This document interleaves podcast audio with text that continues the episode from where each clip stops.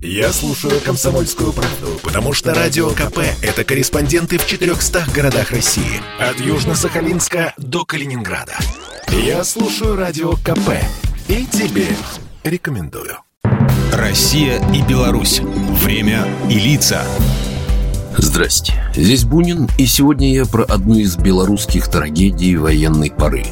Про Слуцкое гетто. Генеральная прокуратура Беларуси на основании сведений, полученных во время расследования уголовного дела о геноциде, составила карту республики, страшную карту. Ее жутко рассматривать, она вся испещрена красными точками.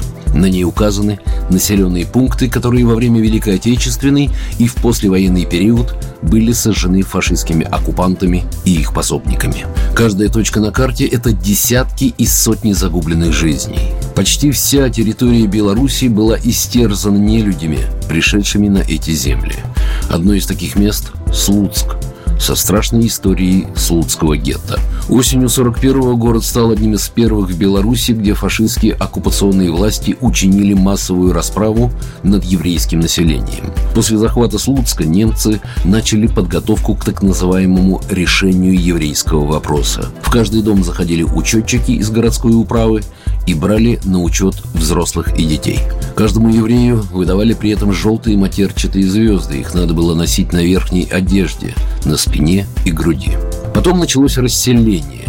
Евреев отправляли в гетто, которое было создано на территории нынешнего 10-го военного городка. В комнаты деревянных бараков загоняли по 6-7 семей. Взрослых полицейские ежедневно гоняли на тяжелые работы.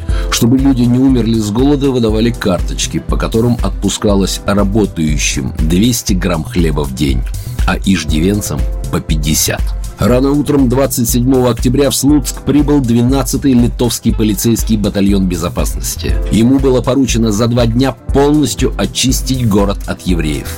Расправы начались немедленно.